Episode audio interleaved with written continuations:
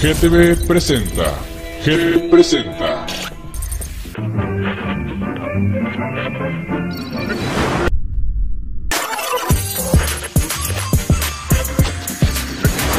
GTV, GTV presenta. GTV presenta.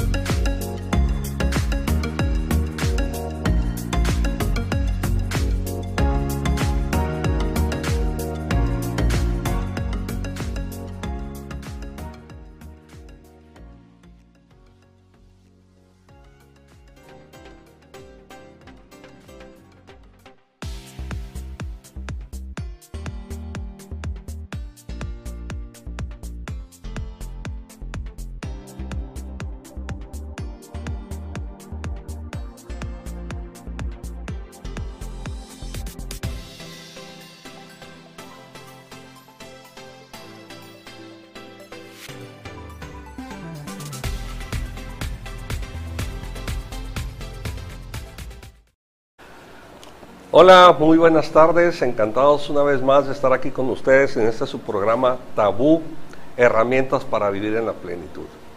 Como comentamos desde el primer programa, pues la idea es que a través de este espacio poder proporcionar o hacer llegar a las familias diferentes herramientas que les permitan mejorar su calidad de vida, la calidad de vida de, de ustedes y, o bien la calidad de vida de sus familiares. Hoy tengo el placer de que nos acompañe el doctor José Rubio Soto. Es, él es médico, egresado de la Facultad de Medicina de la UABC. Ahora se llama Facultad de Medicina y Psicología, ¿verdad? Pero cuando, cuando ingresamos era Facultad de Medicina, afortunadamente ahora es Facultad de Medicina y Psicología. Se tiene ya también se cuenta con la carrera de, de nutrición, ¿verdad? Uh -huh. Este, el doctor eh, Rubio y un servidor fuimos rivales en el básquetbol. y bueno, pues ahora los dos nos interesamos por este tema de, de, la salud mental. Y él pues tiene una alta experiencia, una gran experiencia en el tema de las adicciones. Y el programa de hoy precisamente se trata de esto, de que podamos, él pueda compartir con nosotros qué, qué podemos hacer para prevenir las adicciones. ¿no? Yo creo que no sé, tú tienes muchos datos estadísticos sobre el porcentaje o números de personas adictas en Baja California o incluso en Tijuana. ¿Podrías compartirnos esta información, doctor? Sí, sí, claro, con mucho gusto. Primero que nada, gracias, eh, doctor, por esta invitación y sobre todo el auditorio que estoy seguro que nos va a estar escuchando. Es un tema mucho, muy interesante. Fíjate que en términos estadísticos hay muy poco. Okay. Eh, a nivel nacional contamos con una encuesta de adicciones y regularmente a las personas que se les pregunta pueden, tienen la opción de decir consumo o no consumo. consumo, ¿no? Entonces, ese, ese rigor de científico, digamos, en la encuesta eh, desmerece un poco. ¿no?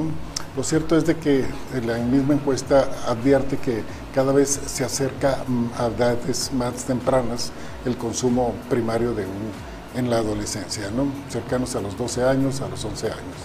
Sin embargo, yo creo que lo más importante aquí es eh, saber qué podemos hacer para hacer prevención. ¿no? Así es. Y hay prevención hacia personas que no han consumido, pero que pudiera estarse gestando de alguna manera una probabilidad mayor en el consumo durante los próximos años. Y hay prevención también para las personas que están a punto de consumir, hay prevención también para las personas que ya están consumiendo y no permitir un próximo consumo. Y hay personas que de alguna manera eh, ya consumieron y están en un- una circunstancia caótica donde algunas, eh, algunas líneas preventivas eh, citan que hay que disminuir los daños causados por las adicciones. ¿no? Nada más. Sí quisiera comentarte que nosotros empezamos con el tratamiento de adicciones y nos dimos cuenta que en el tratamiento de adicciones eh, tenía que ver con la desintoxicación o el, o el tratamiento de lo que es el síndrome de abstinencia cuando llega un paciente. Pero posteriormente a eso iniciamos el proyecto de- de recuperación o de rehabilitación. Una de las principales preguntas es, bueno, después de que dejó de consumir, cuando menos en ese periodo que está bajo internamiento, la pregunta es, ¿qué haces? Ya no está consumiendo Sí. y entonces te encuentras con una gran posibilidad y esta posibilidad es que aprenda a vivir. Claro. Y, y fíjate que en ese sentido, eh, yo también he tenido la fortuna o desfortuna, como se le quiera ver, de apoyar a algunos centros de rehabilitación. Y, y creo que tenemos una idea en, en general, y, y voy a hablar de los tijuanenses, ¿verdad? No, no quiero hablar de, de, ¿cómo se llama?, de, de- de otras ciudades que no conozco, pero seguramente se puede transportar la información de, Tijuana a otras ciudades, ¿no? Y, y yo escucho que la mayoría de la gente eh, lo que hace es que identifica a su adicto y una vez que lo tiene identificado lo que hace es que lo, lo- lo manda a recluir a un centro. Con la fantasía, porque es una fantasía, de que pues ya él, él ya no va a ser adicto. ¿sí? Y entonces ese es precisamente el tema, o sea, solamente se está haciendo la atención, como tú bien lo mencionas, del síndrome de abstinencia. ¿sí? Yo eh, hago entrevistas a jóvenes adictos y les pregunto, por ejemplo, les llaman anexos. ¿Cuántos? Puedo, puedo hablar de un chico de, de 16 años, 16 años, y que le pregunto, ¿a qué edad empezaste a consumir? Y me dice, a los 12 años. Y este es el sexto anexo en el que estoy.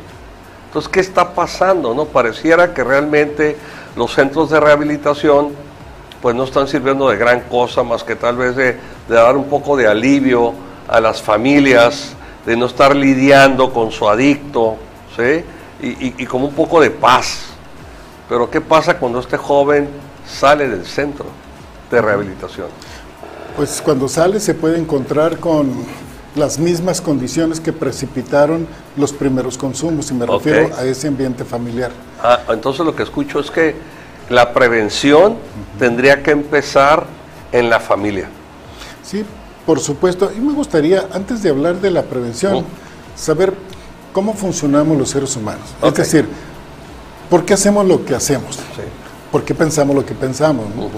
Eh, hay muchas múltiples funciones, eh, miles de funciones por parte del cerebro. Sin embargo, en esta ocasión me gustaría centrarme en, en lo que es el proceso del pensamiento, digamos, y que esto tiene que ver con la percepción. La percepción de lo que hacen nuestros sentidos, lo que yo veo, lo que escucho, lo que siento, etcétera, y esto lo voy a procesar en términos, digamos, normales, yo tengo que procesar esta información. Así como en este momento algunos eh, este, personas que nos están escuchando van a procesar esta información y de inmediato lo van a analizar sin darse cuenta, pero es un proceso natural, lo vamos a comparar contra otra información que nosotros tenemos Después vamos a tomar un juicio, digamos, es bueno, es malo, es eh, blanco negro, etcétera, pero vamos a formalizar un, un- un juicio de lo que estamos escuchando en circunstancias normales. Porque posteriormente a eso vamos a tomar decisiones. Estas decisiones van a ser tomadas de acuerdo a los juicios y la comprensión que nosotros tenemos de manera cotidiana. Y finalmente esto se va a derivar en una voluntad y una conducta. Realmente las conductas son las que nosotros observamos de las demás personas. No podemos saber a lo mejor lo que están pensando O lo que están o lo que están sintiendo, pero en sus conductas podemos atrevernos, cuando menos en psicología, en personas con terapeutas, pueden de alguna manera estar extrapolando lo que a lo, a lo mejor están pensando. ¿no? Sin embargo, lo que nosotros observamos son las conductas. Si esta conducta es gratificante o tiene una gratificación, entonces se va a ir de inmediato a algo que se llama memoria. Y la memoria se va a instalar ahí para toda la vida. En términos generales, cuando nosotros aprendemos cosas es porque lo repetimos constantemente. Dice la teoría que más de 21 veces se hace de alguna Ya, manera.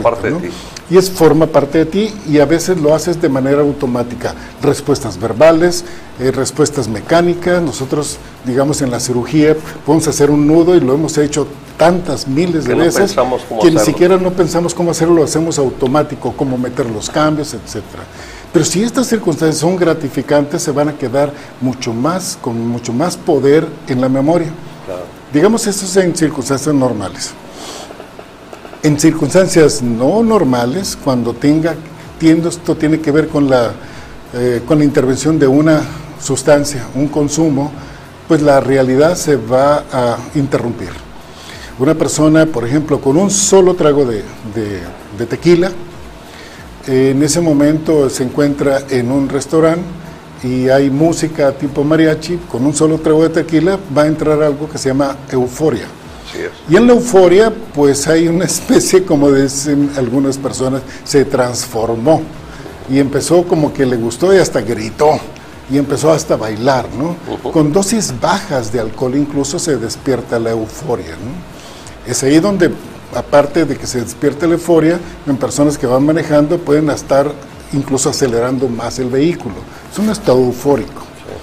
Un trastorno mental también, Claro. transitorio, pero finalmente interviene ahí, ¿no? Y fíjate, quisiera aquí, disculpa que te interrumpa, ¿no? Pero algo que yo he visto en los centros con, con las personas que están ahí precisamente es que son personas que tienen una historia de vida en la cual crecieron en un desamor.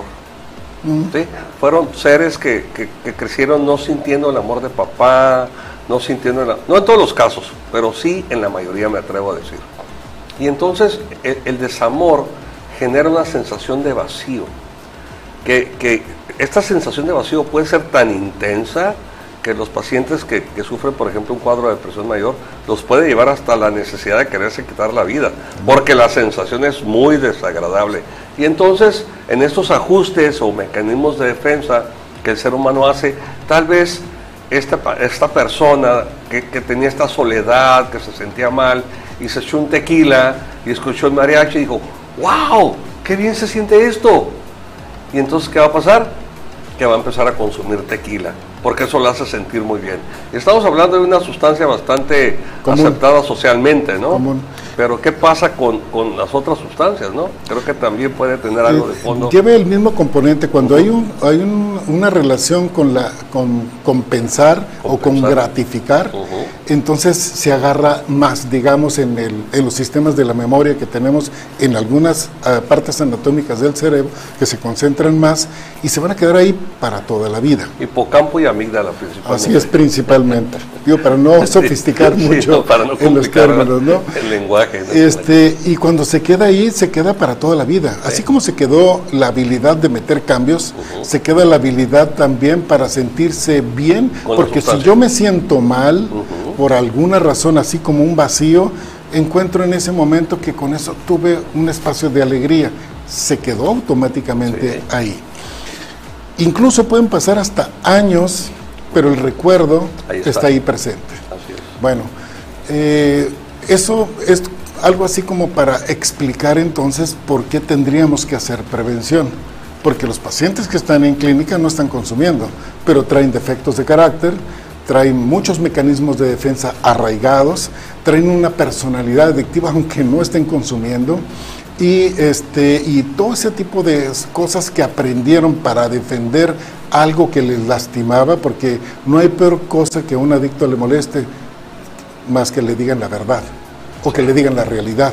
Y entonces es ahí donde entra un mecanismo para defender eso porque me lastima. Sí, porque pues eh, debe ser terrible, eh, yo lo he escuchado, no, no, disculpo por la expresión, no debe ser, es terrible. Me ha tocado pacientes que les pregunto, ¿tú sientes, tú sentías de pequeño que tu papá te quería? Y dicen, pues, pues yo creo que sí, no, no, no, no te pregunté qué crees, te pregunté si tú sentías y me dice, no, no sentía, no sentía que me quería, o no sentía que mi mamá me quería, ¿no? Y, uno se pregunta, ¿de veras hay papás que no quieren a sus hijos? Y yo creo que no, la, respuesta no es esa. La respuesta es, habemos muchos papás que no sabemos amar a los hijos. Más bien es eso. ¿eh? Es eso, sí, sí, es eso, definitivamente. Porque yo, yo me he encontrado con foro de padres que menciono esto y me dicen, ¿cómo se atreve usted a decir que yo no quiero a mi hijo? Si yo daría la vida por él. Sí, pero no le estás dando las herramientas para que él se sienta amado. Algo que hacemos, por ejemplo, con los pequeñines. A los pequeñines llamamos personitas, como no son personas. ¿Y qué es una persona? Una persona es un ser humano que tiene gustos, que tiene preferencias, que tiene prioridades y que tiene necesidades diferentes a las mías. Y entonces eh, mi hijo me dice, no me gusta el hígado. No, si no, no, no te tiene que gustar, te lo vas a comer. Porque aquí no es restaurante. Ni siquiera nos detenemos. No me gusta, el no me gusta la sopa. No, no, si, no te pregunté si te gusta. Pero no nos detenemos a, a preguntarle qué es lo que no te gusta. Y entonces e, el niño va creciendo sin una claridad de lo que sí le gusta y lo que no le gusta. Porque le hacen creer que él no sabe. ¿Verdad? y eso le hace sentirse no respetado. Fíjate que es algo muy interesante lo que comentas porque si observamos la palabra, estrictamente la palabra, es a sin dicción, es, un, es un desencuentro, digamos, con no saber expresar mis sentimientos. ¿Lo puedes repetir esto último? la palabra. Adicción, a sin dicción. A sin dicción. Adicción, fíjense qué interesante esto. A sin dicción ¿Qué significa? Entonces, significa en la práctica una incapacidad, eh, no total, pero es una incapacidad para expresar lo que siento o lo que me duele. Sí, no puedo decirlo. porque no, me, no me facilitaron decirlo.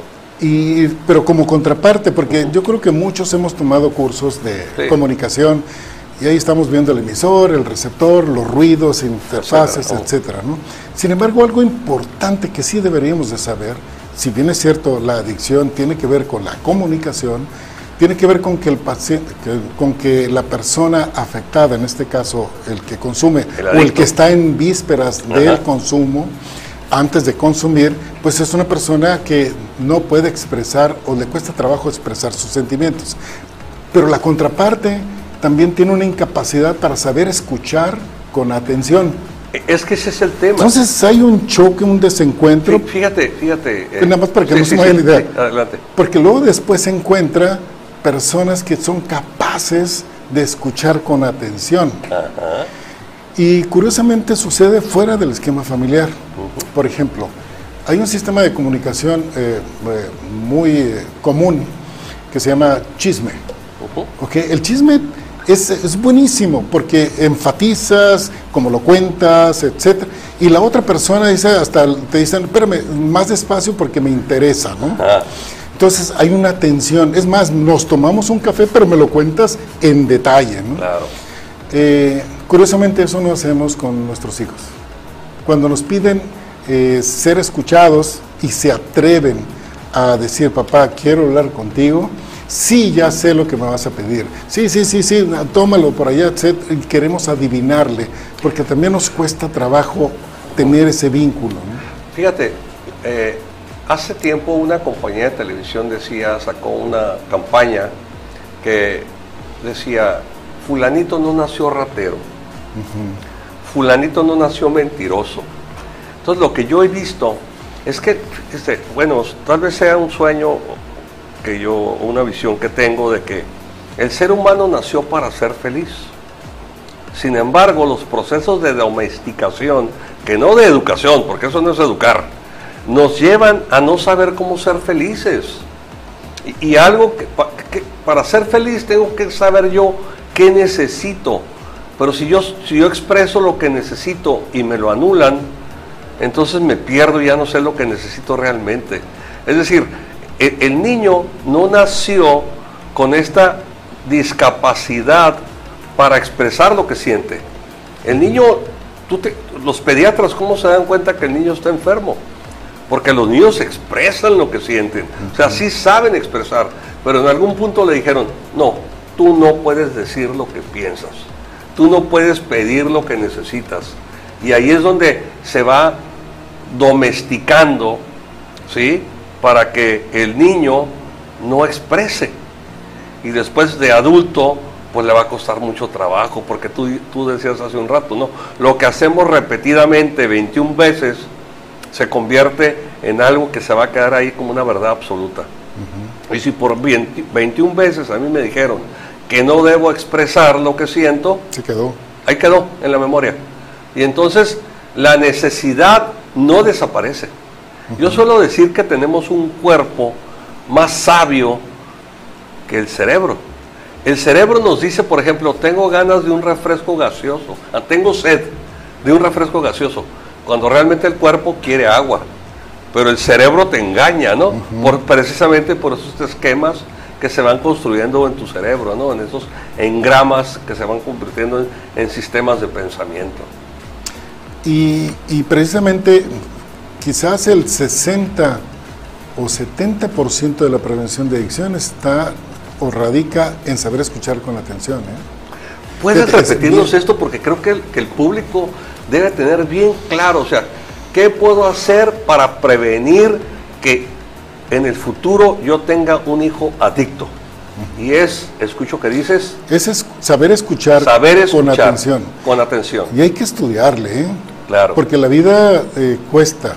Sí, Así como vamos y nos capacitamos para cuestiones de orden laboral o una profesión, etcétera, hay una, hay una profesión que es la vida y si vamos a tener una grave responsabilidad de tener hijos, también en esa misma proporción deberemos saber qué es lo que necesitamos para poder transmitir. Porque porque no basta decir, bueno, es que yo le doy amor, te escuché Ajá. con mucha atención eh, en tus videos, ¿no? Eh, pero ¿cómo le vas a dar amor si no te amas ni a ti mismo? ¿no? Así Te- es. Tienes amor para dar, porque lo que tú das es lo que tú tienes, ¿no? Claro. Y si no tienes amor para dar, pues no estás desarmado. ¿no? Ajá. Entonces no vas a dar amor a tu hijo. no puedes enseñar a nadar a que nadie si tú no sabes nadar. Pero lo que sí podemos saber es que nos ten- tenemos que reeducar. Ha- Hay cosas que están cambiando porque hay una generación muy hábil ahora para tener información. Eh, cuando nosotros queremos hablar con nuestros hijos para decirles de qué se trata el HIV o cosas que, que nos cuesta trabajo transmitir porque hay que tener un diálogo porque cosas que pueden Claro. ocurrir, eh, pues nos dan vueltas ya, ya lo saben. Y, ajá, y fíjate, aquí es un tema. De hecho, yo hice mi tesis sobre eh, educación sexual. Y, y- y había varios autores que mencionaban, porque si tú te acuerdas allá por eh, en las épocas de, de Martita Sagún y, Sí. de, y de Fox, hubo esta gran intención de, de contar con un programa integral de educación sexual. Sin embargo, ¿qué pasó? Pasó que no, que no hubo nada. Se quedó en, en mero- en un mero proyecto, ¿no? Pero uno, algunos de los argumentos donde la gente se oponía a que los hijos recibieran educación sexual no estaban tan mal fundados, porque no se daba educación. Si tú te pones a revisar, y seguramente lo hiciste porque sé que ti- tienes una maestría en salud pública, ¿no? Y, y eres un experto en identificar los problemas de salud pública, y el embarazo del adolescente es un problema de salud pública, ¿no? Y entonces e- e- el tema es que se les daba información a los jóvenes, se les da información a los adolescentes, y la información genera curiosidad. Dice un punto clave. Muy bien. Y entonces eso te lleva a, a- a querer probar.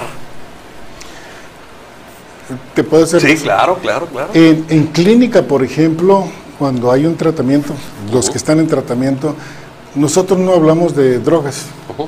No hablamos de que, qué pasa con la droga cuando entra y luego perjudica y luego que viene para acá y luego altera el sistema nervioso central. Es, información. No. Tendrán su tiempo si gustan para investigar. Lo que vamos a hablar aquí es qué pasa contigo, qué es lo que sientes, qué es lo que piensas y qué es lo que haces, porque esa es parte de tu vida. Pues, ¿no? Eh, y una de las cosas eh, de las teorías de, ¿cómo se llama?, actuales, por ejemplo, de prevención, es que están anunciando, por ejemplo, drogas.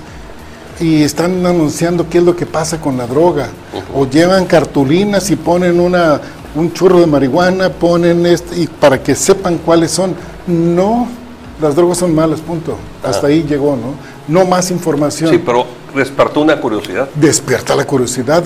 Incluso, por ejemplo, nosotros decimos ya de en forma chusca, ni siquiera le digas eso, no va a ser que les interese lo otro, que no lo hayan probado. Claro. Entonces, eh, los niveles preventivos también no implica que si, por ejemplo, dices di no a las drogas, eso entra por una parte y sale por otra parte. Por ejemplo, uno de los signos importantes de la adicción es el consumo a pesar de saber que hace daño. Claro. Por ejemplo, los que yo fumé en su momento, hace muchos años, ¿no? Pero yo veía eh, en la leyenda, en la cajetilla de cigarros, en el pasado, decía, el cirujano general recomienda no fumarlo porque podrá eh, contraer cáncer. Hasta ahí llegaba, ¿no? La leyenda. Posteriormente, hace unos años, una década de feria, le pusieron fotografía. De ratas muertas. Fotografías de ratas muertas, de, cáncer de, la, de laringe, del labio, etcétera, ¿no? Y cuando lo están viendo las personas que fuman, hacen, oh, qué interesante, ¿eh? Y siguen fumando, ¿eh? A pesar del daño. ¿Qué implica esto? Que el acto preventivo está siendo equivocado. Pues. Así es.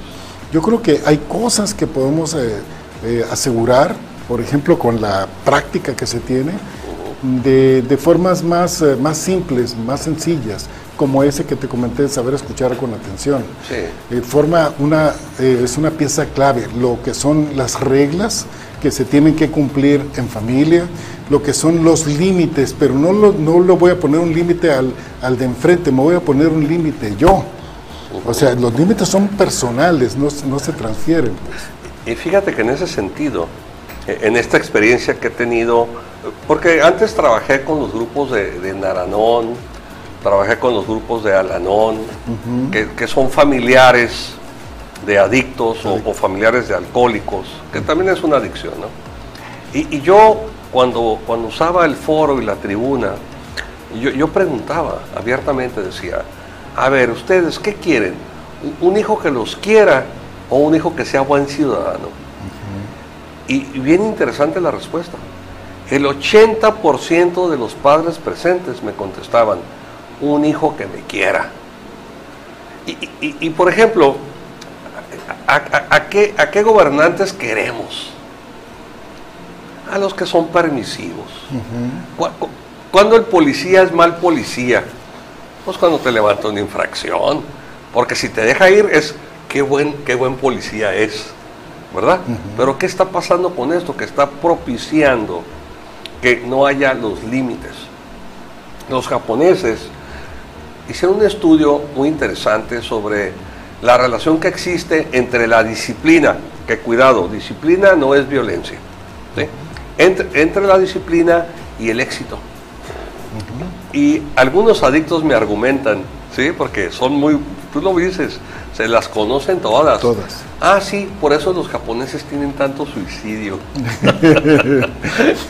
bueno, pero lo cierto es que eh, tú lo sabes, tú, tú, perteneciste a esta generación de, médicos que nos formamos en, esta facultad de medicina, en la cual realmente la disciplina no es que nos pegaran, pero era muy estricto. Este, nos formaban, el maestro nos decía, vas a estar a las 12 de la noche, doctor Salazar, ¿no?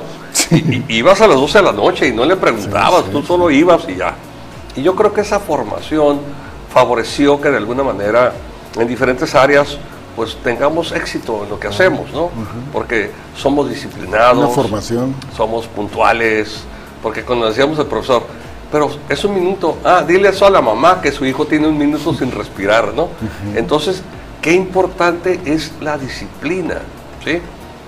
Es súper importante porque es curioso. Yo me acuerdo que, que alguna vez, por varios semestres lo hice, preguntaba a mis alumnos, si tú pudieras pedirle más amor a papá o más amor a mamá, ¿a quién se lo pedirías? Al más débil. Sí. Y, y algo que, que surgió varias veces es que chamacos llorando, llorando, decían, a mí me hubiera gustado tener un papá.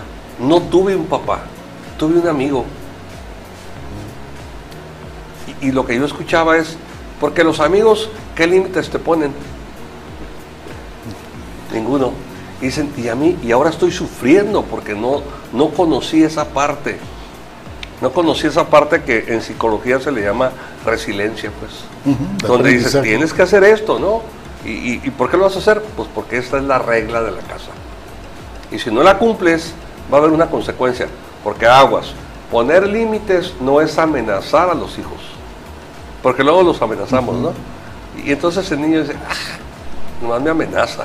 Y entonces fíjate, ¿cómo puede crecer un hijo que tiene unos papás mentirosos? Inseguro.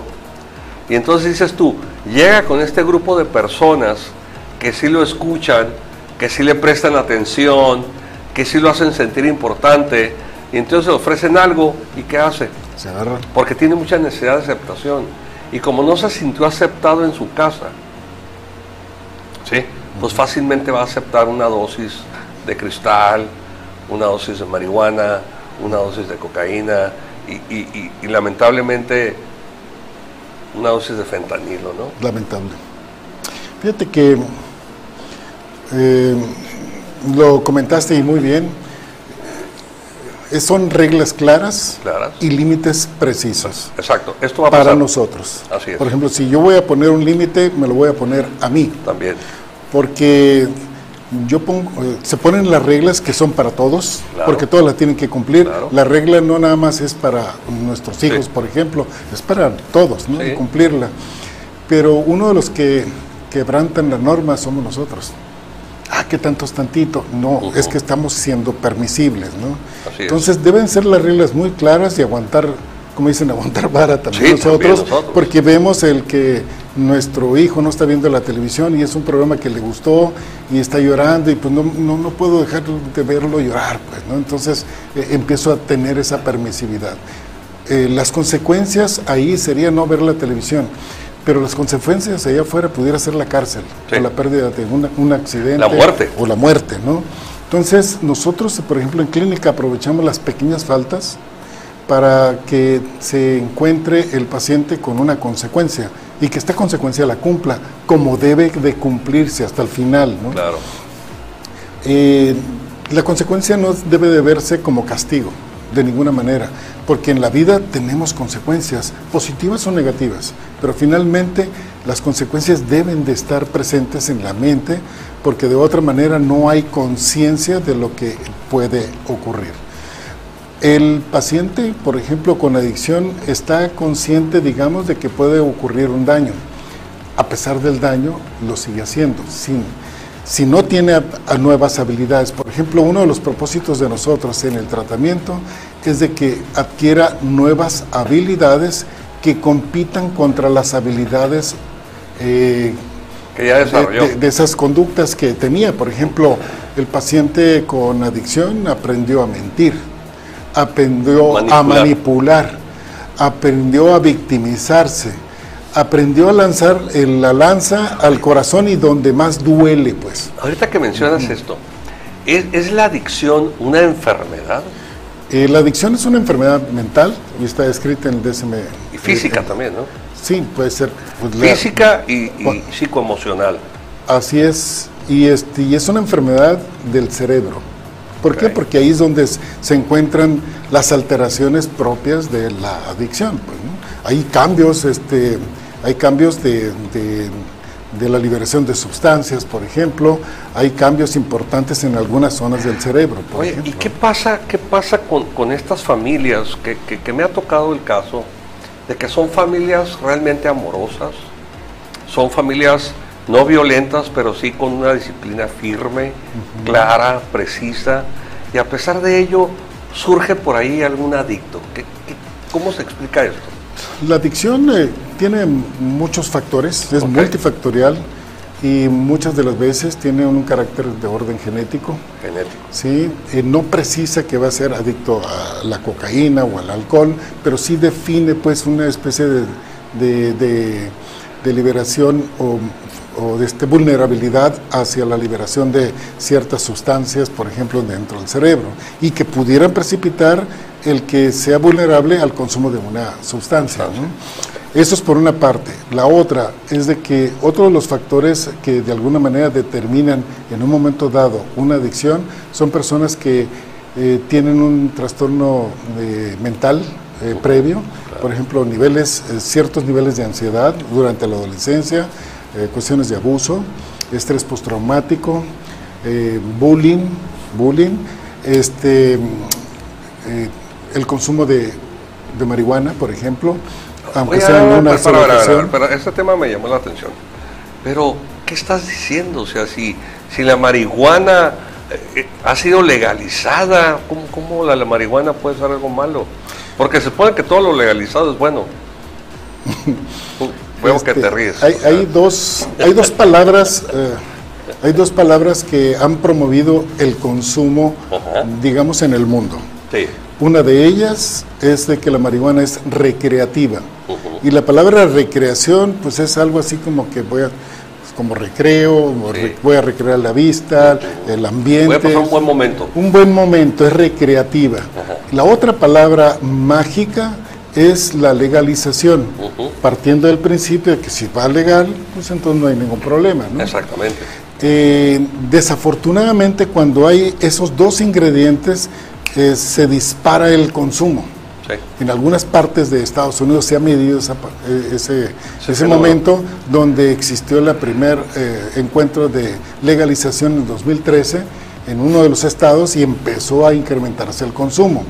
¿Esto qué quiere decir? Si se si incrementa el consumo, pueden surgir nuevas enfermedades que no había antes en cuanto a la prevalencia de enfermedades o de la casuística de enfermedades mentales, como son, por ejemplo, el que pueda precipitar, el consumo de marihuana pueda precipitar enfermedades mentales del neurodesarrollo, que tienen que ver con ese proceso de maduración, este, plasticidad, etcétera, del cerebro Sí. durante esa etapa. Pues. Porque, porque yo recuerdo, pues soy de los 70, ¿no? Sí. Entonces a mí me tocó la experiencia de, de estar en contacto con el LSD, ¿no?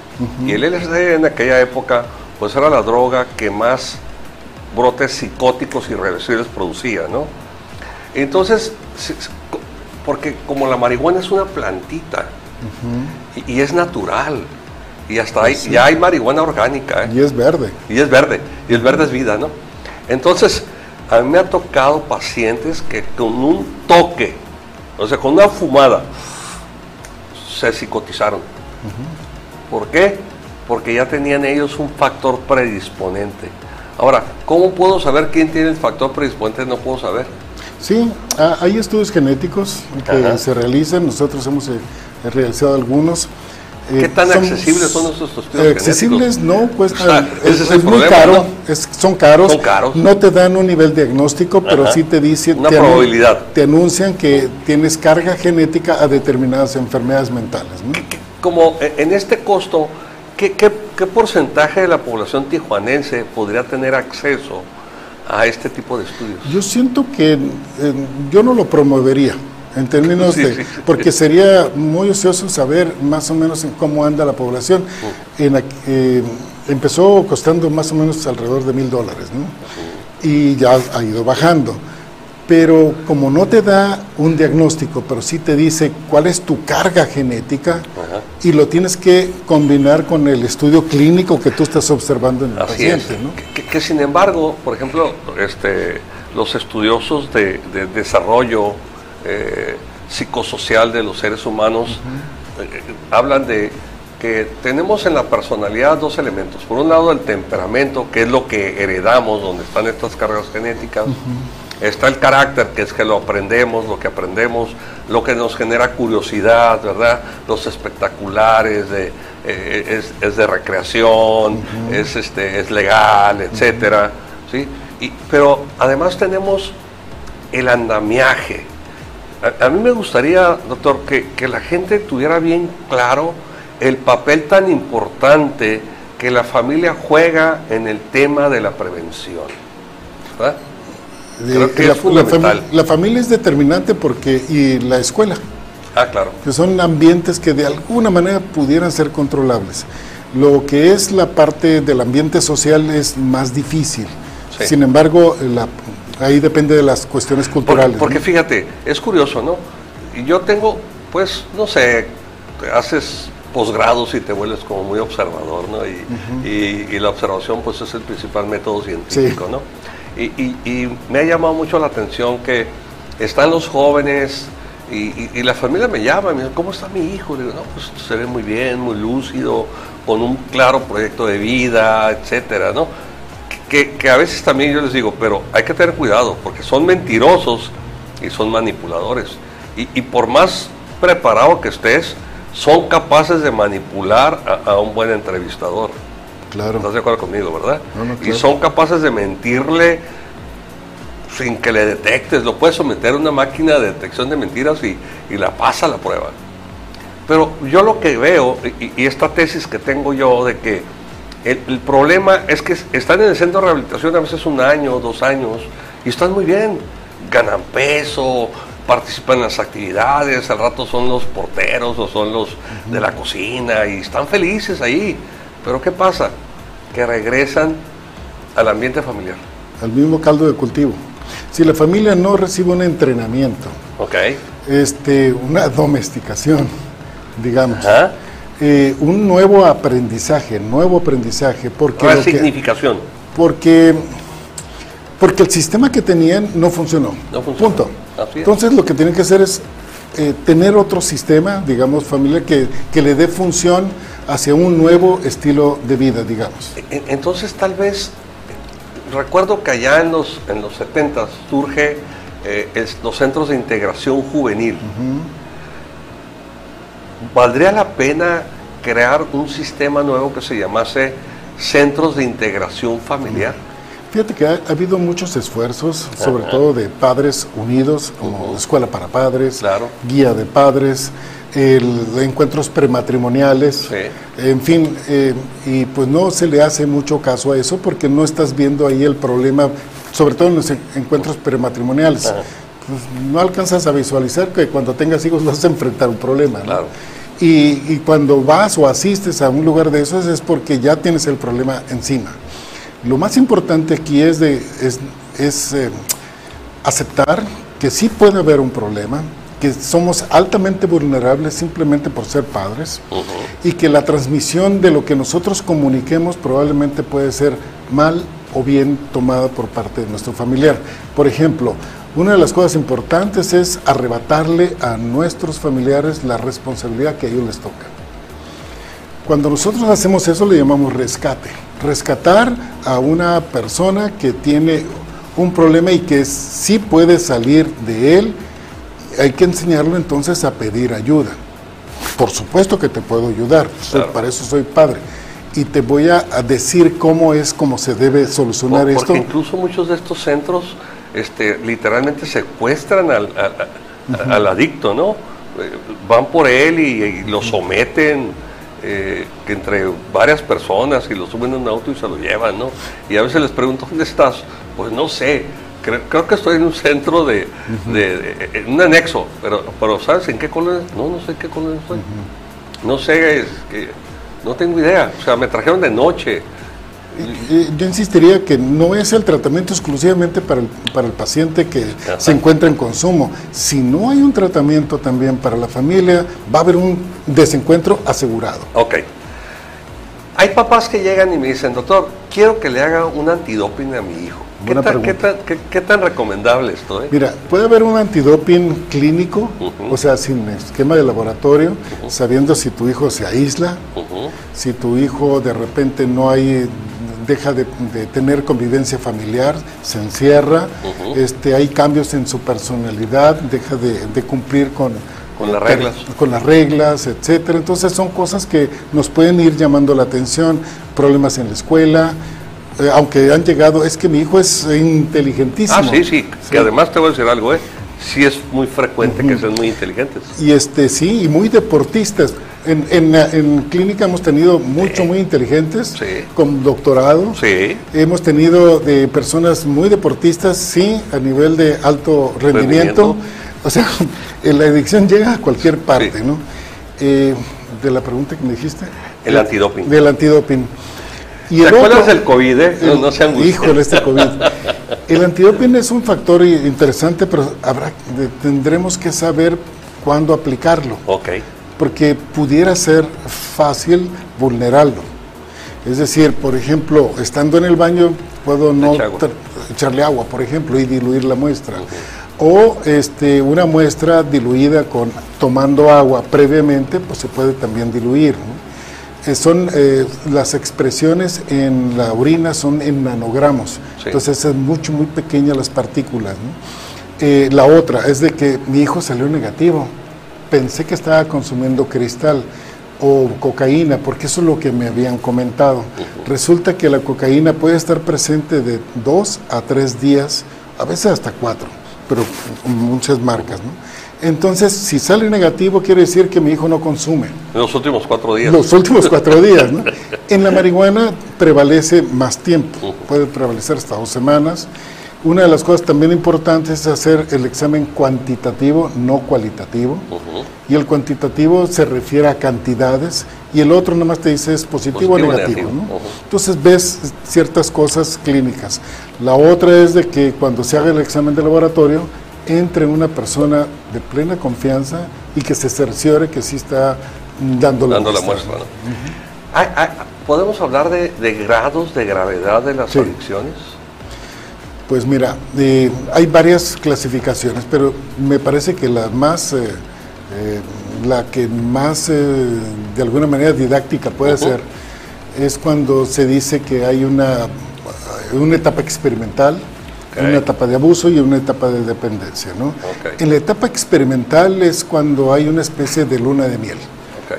No ha habido daños, eh, lo consumí, me puse bien, aparentemente, conviví con mis amigos, etcétera, nadie se dio cuenta y llegué a casa y no pasó ¿Qué, nada. qué- ¿no? qué hay con esos pa- papás que dicen, bueno, mi, mi- mi hijo sí consume, pero consume cuando va a fiestas nada más, echa pues un, un- un churrito, ¿no? que, que- que yo como yo, pues yo en mis tiempos consumía y, y- y como no quiero que mi hijo corra peligros porque a veces a la marihuana le pueden agregar otra cosa, Así es. yo, yo me aseguro, yo, yo se la compro porque pues es, es, es legal.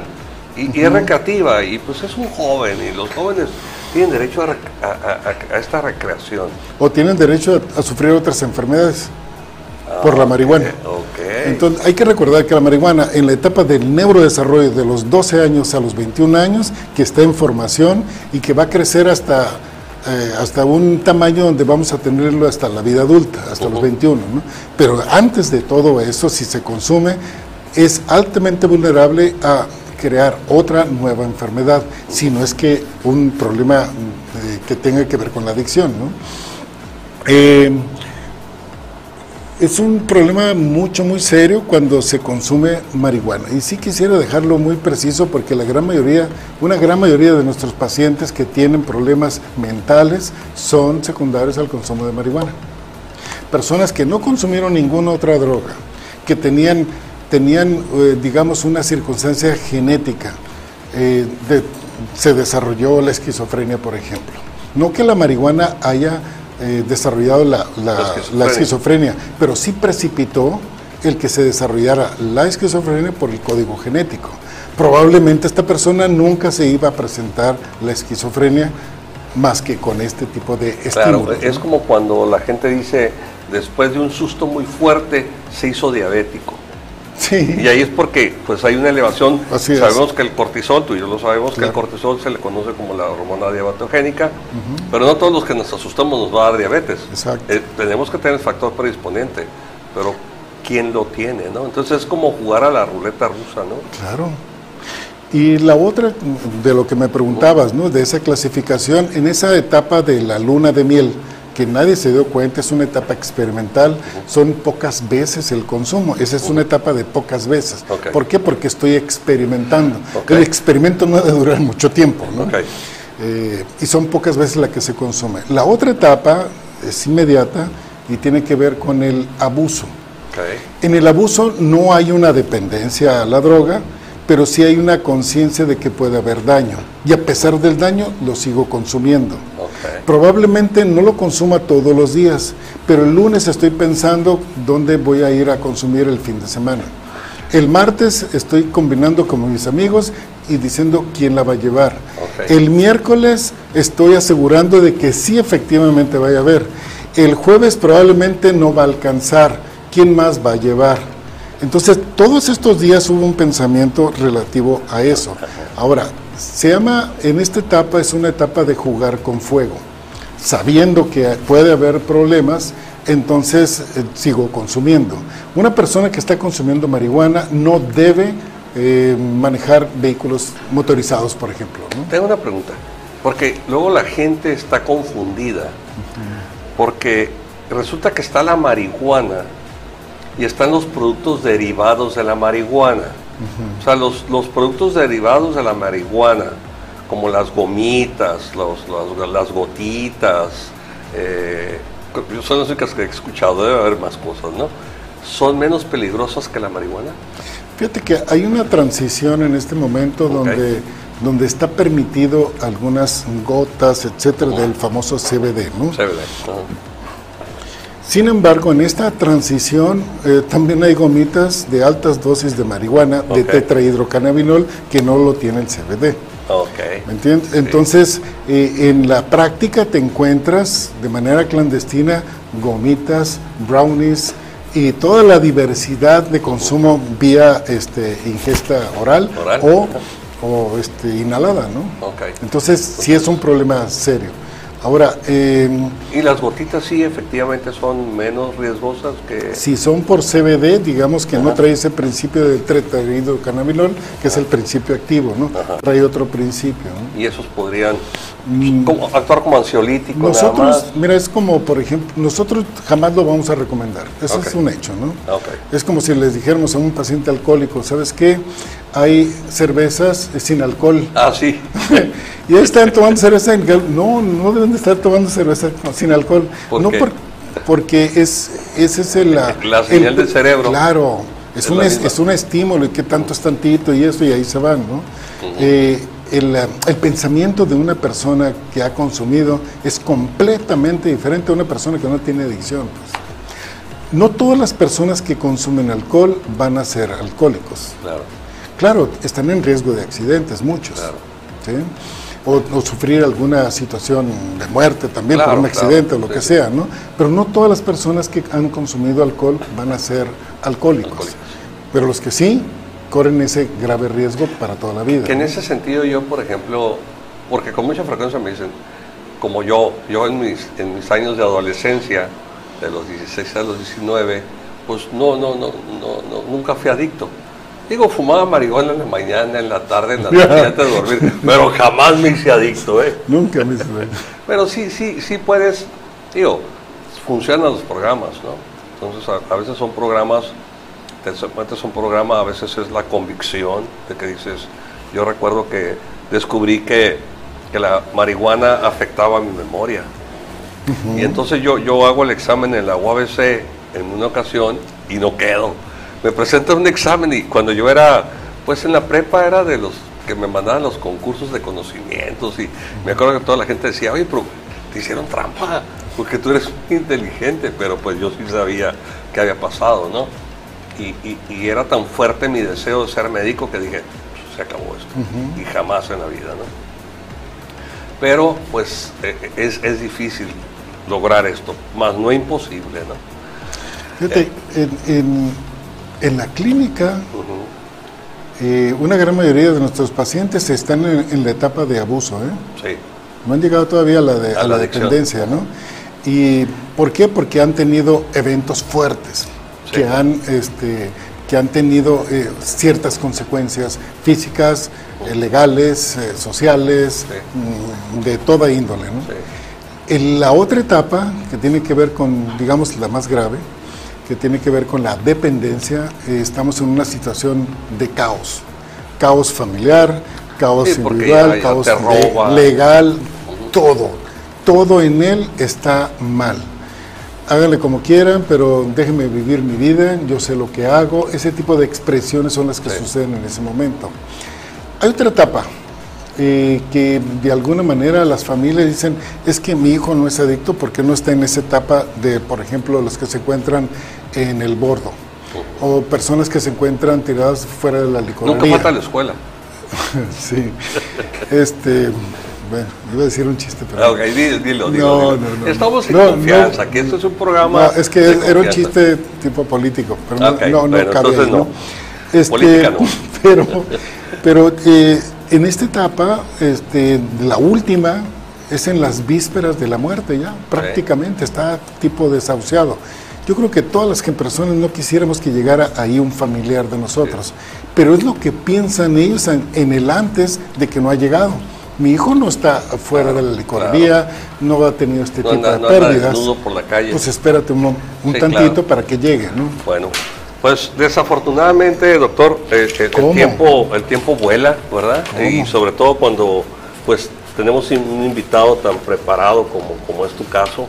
Y yo quisiera que, que dejar al, al público que tan amablemente nos brinda su atención, eh, como remarcar entonces, escucho doctor que por encima de muchas estrategias, la prevención está en cambiar el modelo de Del estilo de vida. estilo de vida de las familias. Sí, principalmente. O sea, la bronca se gesta, o el problema se gesta en una familia que tal vez tenga una idea distorsionada de lo que significa amar a los hijos. Estoy, estoy escuchando que una familia donde hay demasiada permisividad, hay un caldo, un caldo De cultivo.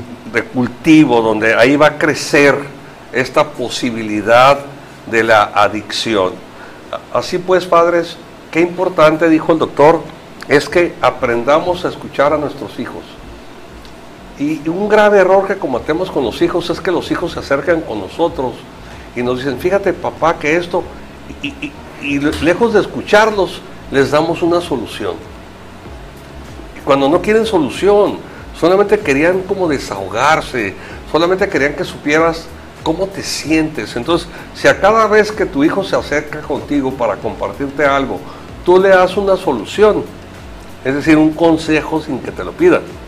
Lo, lo que estás haciendo es que lo estás orillando, orillando y orillando.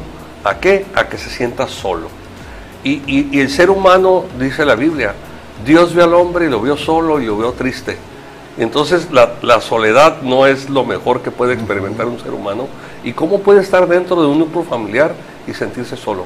Porque nadie le escucha, porque él siente, no le importa a nadie. Y entonces busco cómo sentirme bien, porque nuestro cuerpo está diseñado y es hedonista. Es hedonista por claro, por naturaleza. supuesto. Entonces va a buscar todo aquello que le genere, que lo aleje del Gra- displacer, de sentirse rechazado, de sentirse no amado, y entonces puede encontrar, pues, que las drogas Una gratificación. son una fuente importante de gratificación. Por último, sé que estamos cerrando. ¿Sí? Eh, esta es una enfermedad y esta es una enfermedad del cerebro. Eh, las enfermedades nosotros no pensamos tener una o no la planificamos. Por Llega. ejemplo, eh, alguien quiere ser adicto. No, yo no conozco ninguna persona que planificó ser adicto, a ninguna. Por lo tanto, este merece particular respeto, así como respetamos a una persona que tiene cáncer. Las personas con cáncer convocan automáticamente a una familia, a sus amigos, etcétera, pues para ser solidarios ante esa incertidumbre de esta persona o solidarizarnos simplemente en la oración, etcétera. Pero un adicto no convoca, provoca rechazo, provoca un estigma. No, no provoca. Nosotros lo rechazamos, Exacto, lo estigmatizamos, exacto. le decimos débil, le decimos que no vale. Simplemente deja de consumir y punto, ¿no? Claro. Eh, pero es, Pero no es tan poderoso que Sí, no se sí, puede. sí, no se puede. Entonces, bueno, por eso- pues Muchísimas gracias por su atención y por aquí nos vemos el próximo jueves. Les invito a que el próximo jueves va a estar aquí con nosotros la licenciada, maestra, casi doctora en psicoterapia Alejandra Vázquez, que hablaremos de narcisismo, un tema que puede ser muy interesante para todos los que tenemos alguna relación interpersonal, que prácticamente somos todos. Muchísimas gracias, doctor. Gracias, Encantado de estar aquí y esperemos que no sea la, la última vez. Claro Esta seguramente es la primera, pero ya estaremos para seguir hablando de estos temas. Me gustó. ¿Te gustó? Claro que sí. Muchas gracias. Bueno, jóvenes, pues como he dicho antes, si les gustó el programa, cuéntenselo a sus amistades. Y si no les gustó, no se lo cuenten a nadie, por favor. Juan Luis Curiel. Sí, así es. Muchas gracias.